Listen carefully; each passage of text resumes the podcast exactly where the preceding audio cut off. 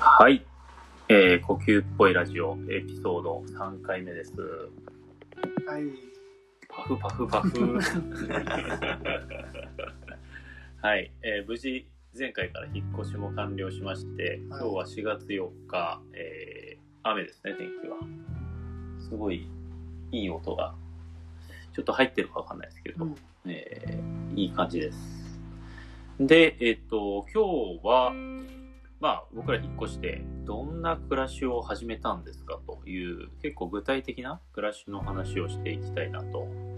思います。はい。えー、じゃあ、ぽいさん、今日朝何時起きですかはい、そうですね。まあ、一日の流れ的なとこから言うと、まあ、朝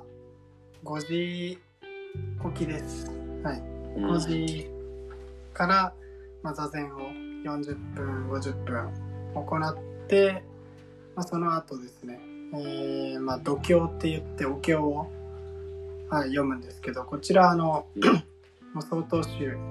総本山の永平寺からお経をあの人数分いただきまして3ヶ月で覚えてうん来るというその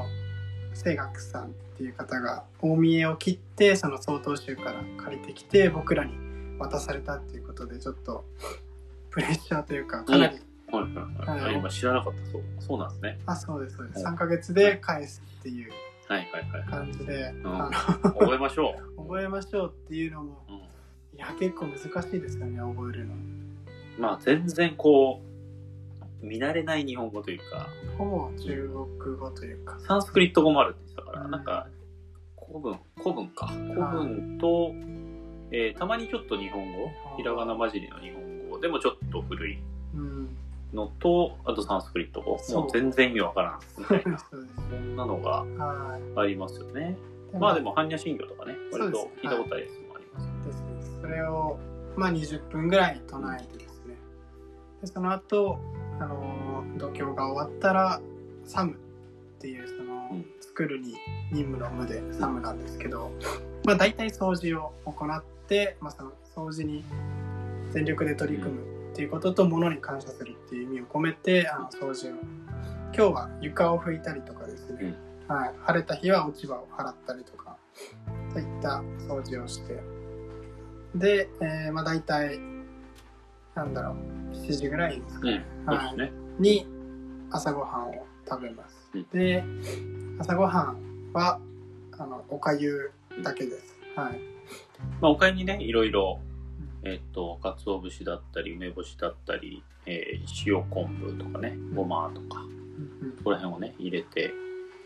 まあいいっすよね、朝おかゆ。いやめちゃくちゃいすいんでごすい体軽いし、しかもう、んなんか美味しく感じる。そうなんでだろ優しい 味。う、うん、あれがファミレスで出されると多分薄ってなる んですけどなんだろうなこの朝うんシャキッとした状態で座禅して掃除した後に食べるともううんなんでしょうね研ぎ澄まされた味というか、うんなんか確かにね。皆さんもぜひ、 やってみるといいかもしれない。そうっすねは。い多分、その朝のね、座禅独協からのサムっていう流れがあって食べるから、より美味しく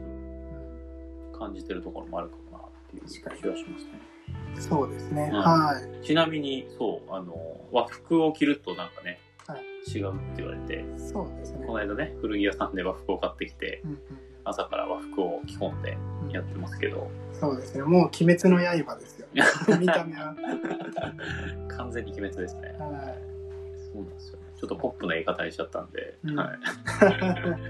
絵的に面白いです けど。いはでもまあなんかちょっと、うん、い、ピリッとしますよピリねッと、和服を着て座禅をすると、そうっすね。うんなんかこう、やっぱり着崩れしたりしてしまうので、うんなんかちょっとその着物に注意を払うとか、そこら辺は感じてますね。うんうんうん、確かにそうですよねうん。でまあそんな感じで朝そっか、なんか朝のこのルーティンというかは、基本毎日っすよね。うんうん。で、土日は朝5時で、えっと、平日朝4時、1時間早くなるうん、っていう違いがあります。もうなんか基本、お寺っすね。うん、そうですね本当にお寺に来た感じで、うん。は今日道場って言っい、たかはいら、はいはい道場です。そうなんですよ。来た瞬間にその、まあ、岡沢なんですけど、岡沢定山ってその、登り山って書いてあって、まあ、本当にお寺に来た感じだなと思って、そっかそっか。お寺に修行に入るときに定山。だと思います。で、で下山が、下はい、いいですよね。定山してます、我々。そうなんですよ。ちょっと、この後どうなっていくかが、毎日座禅するとどう変わっていくかっていうのもう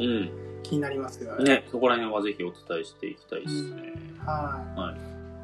で、それが朝のルーティン。そうですね。はい。だから昼はだいたい自由うなんん。ですけど日、中はね、特はにないですよね。はい、だから各自仕事をしてうんる感じで、んそうですね。あと、まあ、夜は みんなで集まって、うん。 6時ぐらいにあの食事をとるんですけど、そこの食事っていうのが、 どう、どうでしたっけまあでも、基本的にお昼も含め、ベジタリアンですね。野菜のみうんうんです。あの、すごいストイックにやってるってわけでもないんですけど、うんあの、卵、ね、あの、お好み焼き出てきたりとか、うんまあ、多少緩いところもありつつ、ただ基本は、えーベジタリアンうん。うん生活になってます。うんで、これまた結構ね、糸島さんの食材を使ってといやかー、食に対するこだわりはもうすごいですね。いや本当にそうなんですよ。とか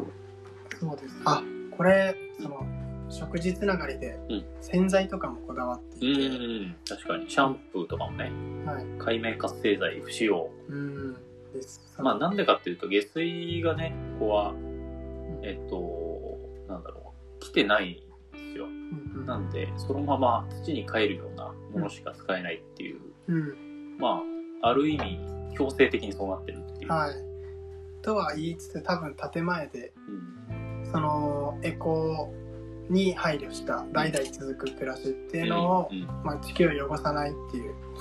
うところを意識されてるのかなっていうのは僕は感じました。まあ下水あったとしてもね結局それが行き着く先っていうのはどっかの土だったり海だったりっていうことなんでまあ結局汚さない方が絶対いいよねっていうのをよりそのなんだろ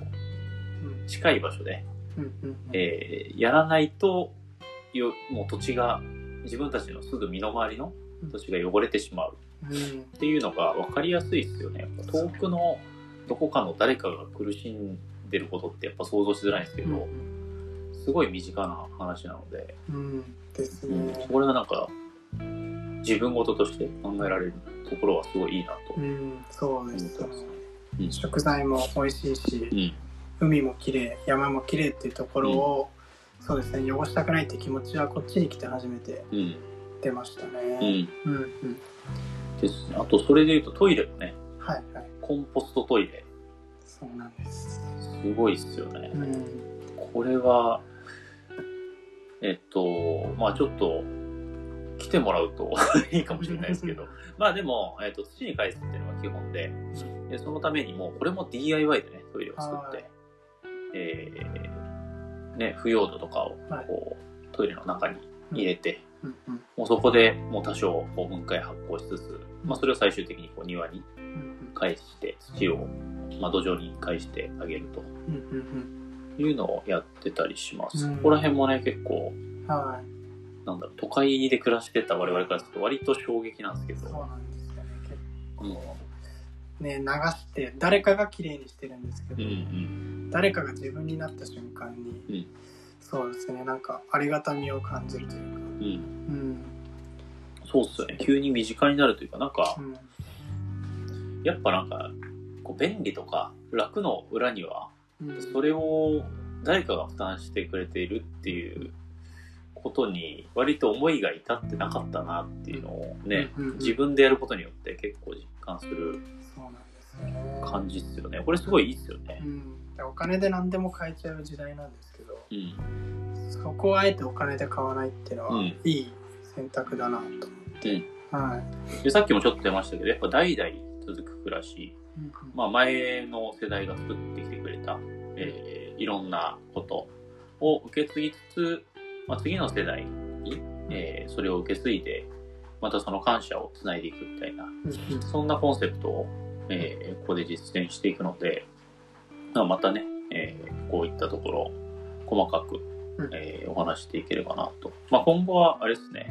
まあ、生島がどんなところなのかとか、うんまあ、あとなんかこう、夜集まって大人だけで話す屋さんっていうのがあったりとか、うん面白い。ですよね。あと僕らがまあちょっと気になって突っ込んで、えーその清学さんに聞きたい質問なんかをまとめて、まあ、Q&A、えーここで紹介していくみたいなこともやれたらなと思っております。はい。はい。じゃあ今日はそんなとこですかね。ですね。はい。